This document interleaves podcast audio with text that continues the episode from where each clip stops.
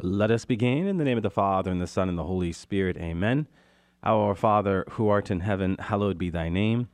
Thy kingdom come, thy will be done on earth as it is in heaven. Give us this day our daily bread, and forgive us our trespasses, as we forgive those who trespass against us, and lead us not into temptation, but deliver us from evil. Amen. In the name of the Father, and the Son, and the Holy Spirit. Amen.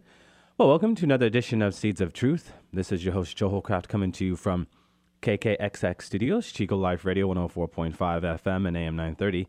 It is great to be with you another Monday evening where we continue our reflections into Paul's first letter to the Corinthians. We are in what, chapter 5? I know I left off last week with verse 8, but what I'm going to do this evening is go back and start our study with verse 6. We're going to take verse 6 all the way through chapter 5 so as to really appreciate the context huh, of what Paul is after. But before we go there, I wanted to first ask you a question. You know, what is the genius of Christianity? What is the genius of Catholicism? You know, I was on my way here this evening and I couldn't get that question out of my head. And the reason why is because I think we have the tendency to downgrade how we think about the word genius. And by that I mean simply define it as wit or natural intelligence and not appreciate its origin. And by that I mean what it actually means. It comes from a Latin word that best translates as moral spirit, a spirit that guides you through life. Something received on one hand, but on another, that which is acted upon. So, what is that moral spirit? Well, let me ask you again. What is the genius of Christianity? What is the genius of Catholicism? But love itself. Love itself. My friends, in baptism, we received the theological virtues, the moral virtues of faith, hope, and love. That's the genius of Christianity. That's the genius of Catholicism. Faith, hope, and above all else, love. So, love becomes the greatest genius of Catholicism. Now, some of you might be thinking, well, what does that have to do with anything? Well, think about it. If love is the genius of Christianity and Catholicism, and we espouse to be genius, should we not espouse to be the best Christians and Catholics we can possibly be within the context of love? We need to take this great theological moral virtue and work out with it, if you will, that it might expand and the world might see and come to appreciate the genius of Christianity and Catholicism. So, to ask the question, what is the genius of Christianity and Catholicism? is to come to appreciate A, what genius means, that it speaks to more of a moral spirit than that of something on a natural level and that which is strictly tied to wit or intelligence and to ultimately see that when we live out this genius of Christianity and Catholicism, we become attractive to the world. So love as God calls us to love. And what you'll find is you will be living out the genius that is Christianity and Catholicism. Um, remember, my friends, that when it is all said and done, the greatest of all virtues is love. Why? Because it constitutes the very life of heaven. And it is not to undermine faith and hope. Let me be clear on that. It is not to undermine faith and hope. Paul isn't undermining faith and hope. Why does he say that the greatest of all virtues is love? Because in the end, my friends, when I say it constitutes the very life of heaven, it does so because it constitutes the very life of God. Are you going to need faith in heaven? No. Are you going to need hope in heaven? No. But you will be living in God's love in heaven. And so the greatest of all virtues is love. And again, that is the genius of Christianity and Catholicism. All that being said, let us now turn our attention to Paul's first letter to the church of Corinth, this first letter to the Corinthians. And again, I am going to go ahead and read chapter 5 verses 6 to 13. Your boasting is not appropriate. Do you not know that a little yeast leavens all the dough? Clear out the old yeast so that you may become a fresh batch of dough, inasmuch as you are unleavened. For our paschal lamb, Christ, has been sacrificed. Therefore, let us celebrate the feast not with the old yeast, the yeast of malice and wickedness, but with unleavened bread of sincerity and truth. I wrote to you in my letter not to associate with immoral people not at all referring to the immoral of this world or the greedy and robbers or idolaters, for you would then have to leave the world. But I now write to you not to associate with anyone named a brother. If he is immoral, greedy, an idolater, a slanderer, a drunkard, or a robber, not even to eat with such a person. For why should I be judging outsiders? Is it not your business to judge those within? God will judge those outside purge the evil person from your midst. Okay, so what's going on here? Well, Paul, as we noted at the tail end of last week, now moves into the religious reasons for purifying the community here in these verses. To say that their boasting is not appropriate seems a rather mild rebuke in many cases after the strong language of excommunication he was using in the previous verses. But their boasting is probably not about the man's sin per se. It is their overall arrogance and superior attitude that is willing to condone what was uh, the immoral behavior, but incest, right? So they were condoning incest instead of confronting it. And so, what does this have to do with the word yeast? Well, again, something I touched upon last week yeast makes bread to rise but it also corrupts. To eat leavened bread during the week long feast of Passover would incur what? The severest of penalties, being cut off, if you will, from the people of Israel. The only bread permitted during Passover week was then and is now matzo, that stiff, unleavened sheets that recall, of course, the haste with which the Israelites escaped from Egypt. In the feast, the Jews relived their liberation from slavery and the beginning of a new life, a life of freedom and a new identity as people consecrated to the Lord. A little yeast leavens all the dough. What is Paul after here? Indeed, it takes very little compared to the rest of the flour. Paul's point is that one tolerated scandal can spoil the whole community both within and as seen by outsiders. The only way to assure that there is no corruption is to become, what did he say? A fresh batch of dough to start over.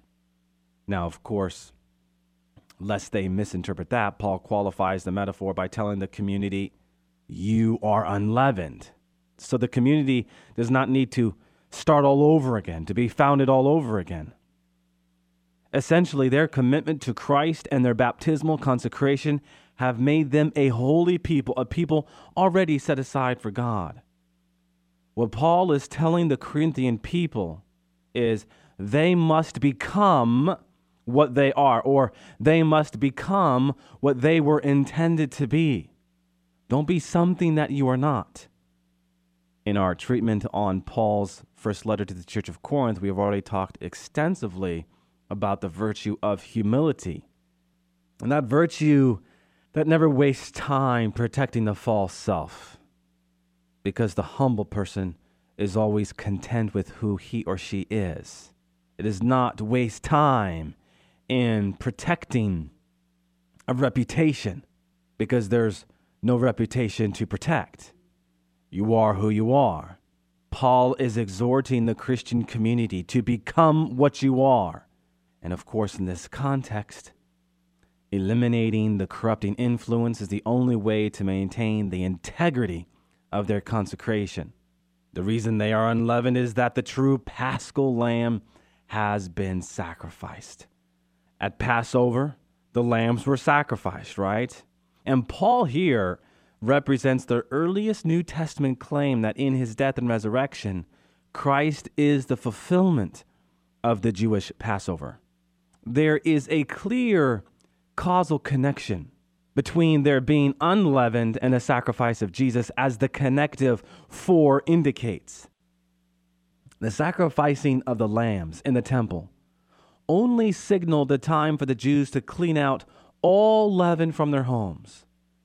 The slaughtered lamb did not cleanse the leaven, but the sacrifice of Jesus, the lamb, cast out the leaven. And what does Paul tell us in his second epistle to the church of Corinth in 2 Corinthians chapter 5 verse 17 that in it we are made a new creation. And following with this metaphor, a new dough, right? That is what the Christian community is a new creation in Christ. On more than one occasion over the past 10 years, I have told you that the most important theme to all of Paul's epistles is that we have become a new creation in Christ. That is why these verses are so important for us. If you're to go to the Gospel of John, John sees the condemnation and death of Jesus as happening at the very hour the Passover lambs were being sacrificed in the temple. John chapter 19, verse 14. And does he not, John, identify Jesus on the cross as fulfilling one of the requirements of the paschal lamb that none of its bones should be broken? John chapter 19, verse 36. And, what is this about, by the way? Why does John the Baptist recognize Jesus not as the Prince of Peace, not as the King of Kings, not as the Lord of Lords, but as the Lamb of God? The Lamb of God, because he has come to fulfill the great Passover of the Old Covenant.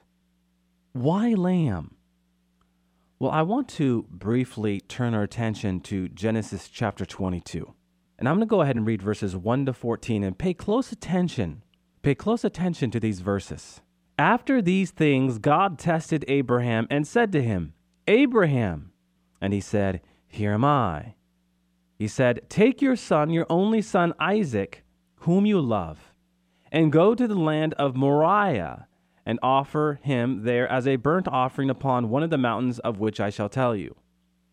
So Abraham rose early in the morning saddled his ass, and took two of his young men with him and his son Isaac. And he cut the wood for the burnt offering, and arose and went to the place of which God had told him. On the third day, Abraham lifted up his eyes and saw the place afar off. Then Abraham said to his young men, Stay here with the ass. I and the lad will go yonder and worship, and come again to you. And Abraham took the wood of the burnt offering and laid it on Isaac his son. And he took in his hand the fire and the knife. So they went both of them together.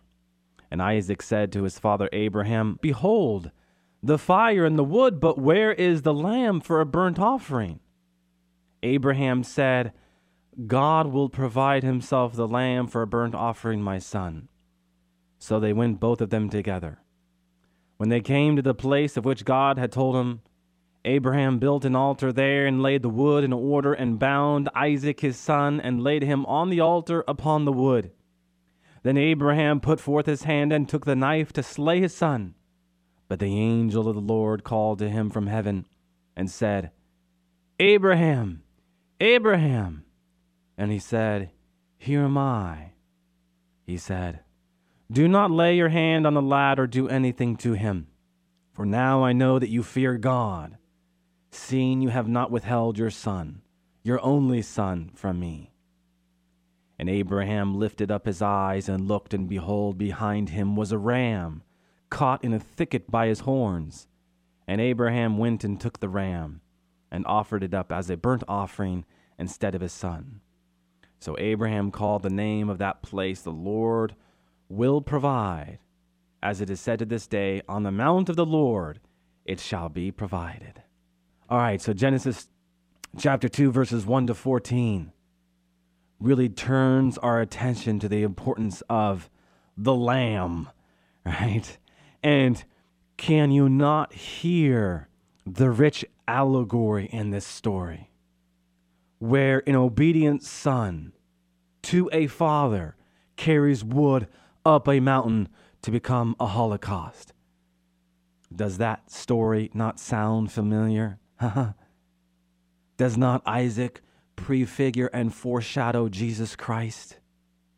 What's interesting here, as Second Chronicles 3 1 highlights, the temple of Jerusalem was built where? But in the hillocks of Moriah.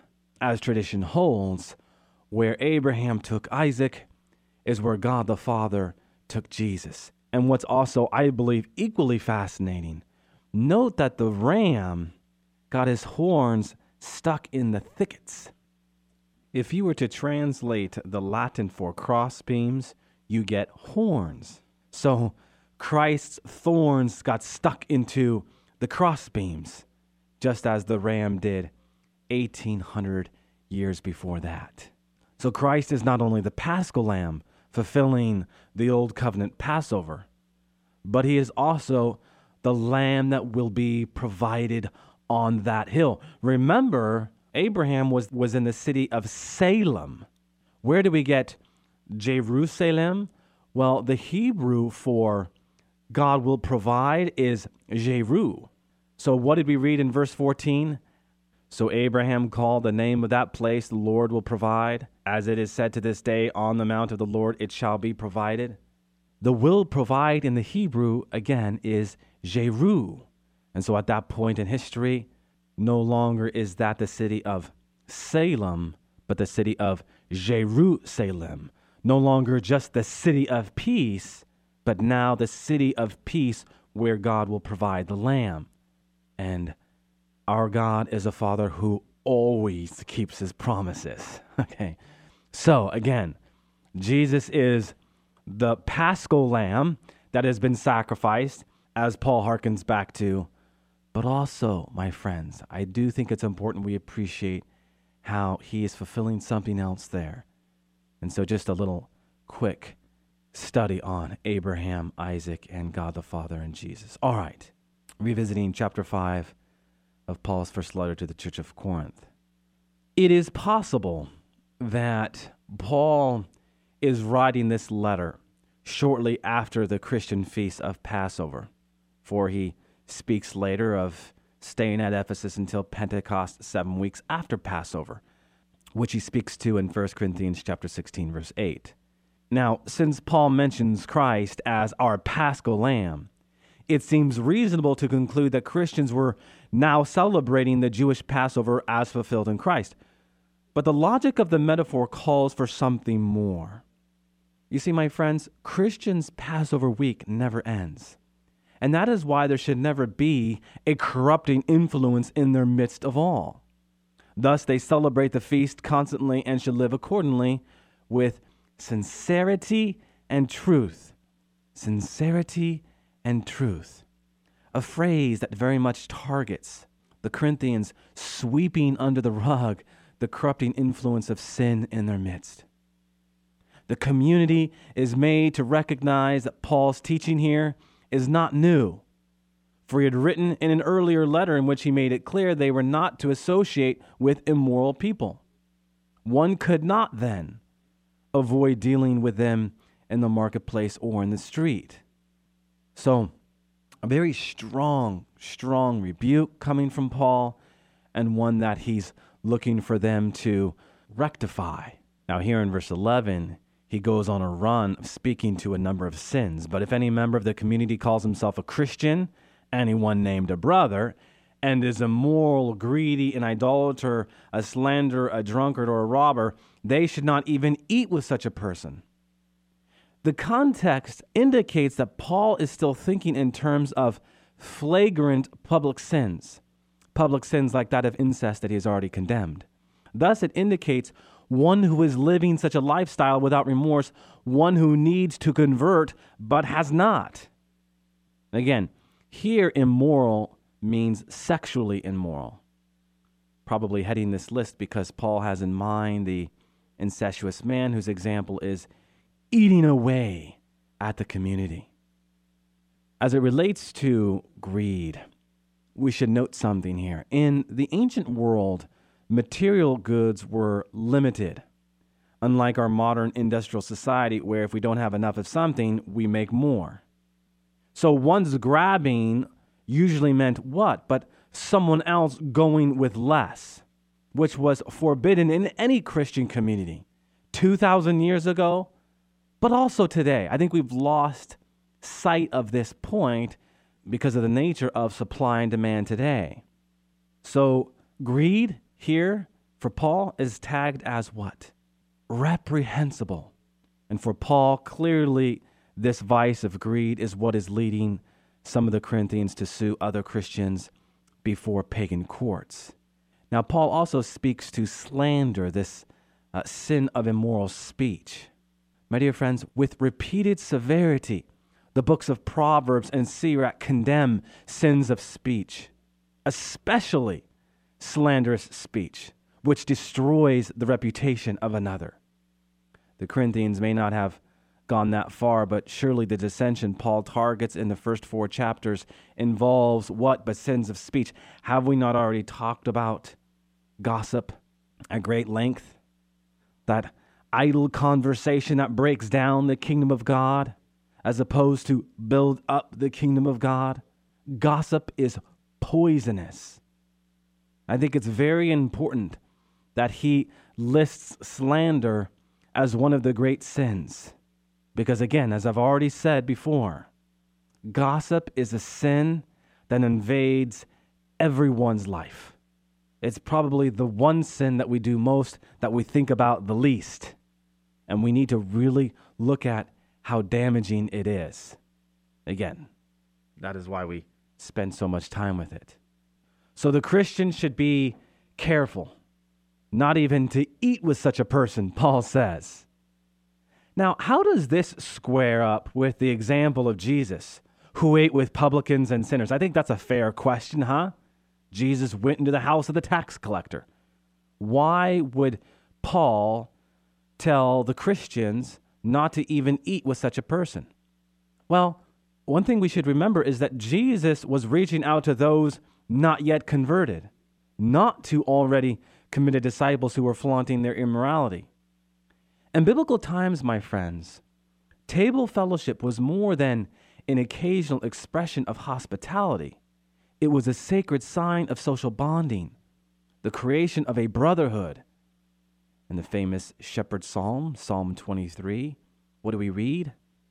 In verse 5, you set a table before me in front of my enemies. What does that mean? Well, it means that the host will defend his guest with his own life if necessary. Table fellowship was equivalent to community membership.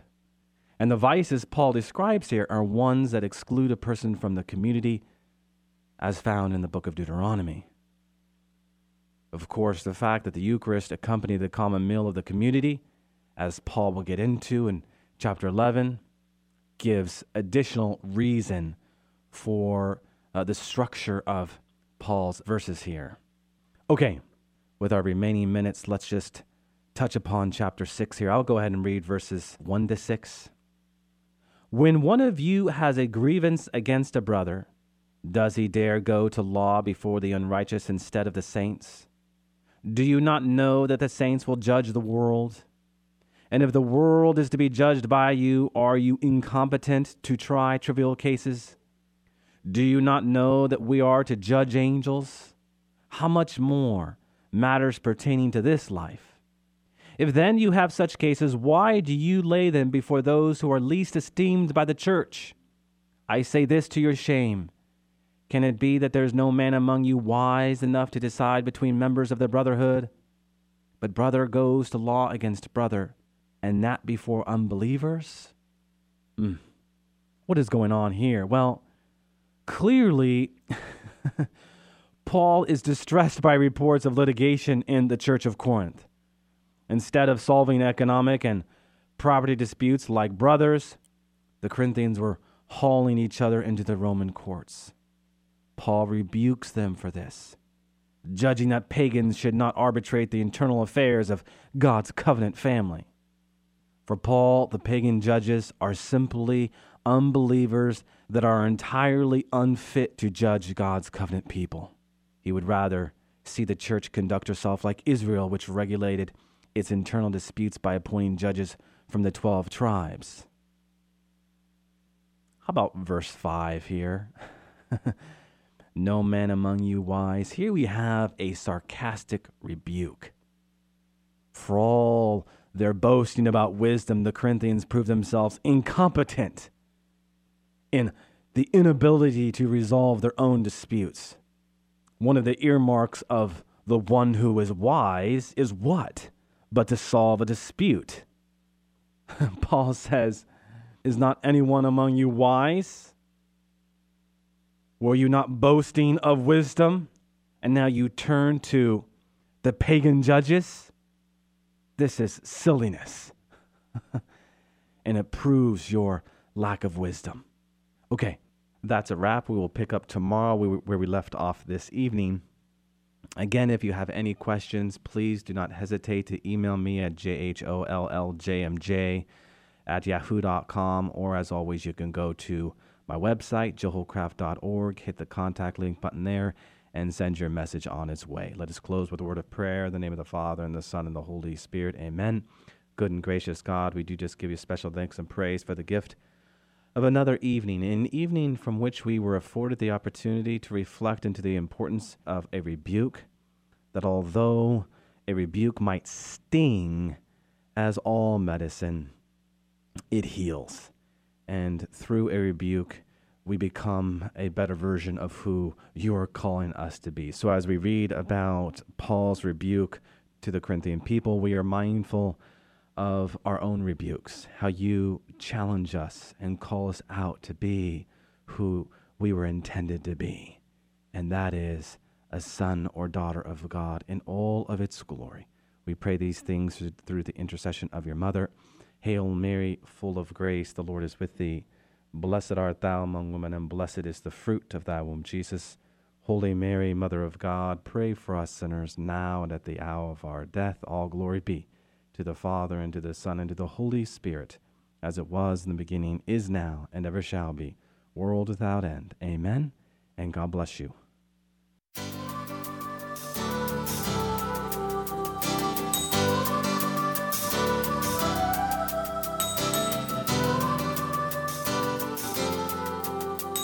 Thanks for listening to Seeds of Truth, heard every evening Monday through Friday at 5:30 here on KKXX if you'd like to hear this program or find out how you can help support Seeds of Truth, the website is joehollcraft.org.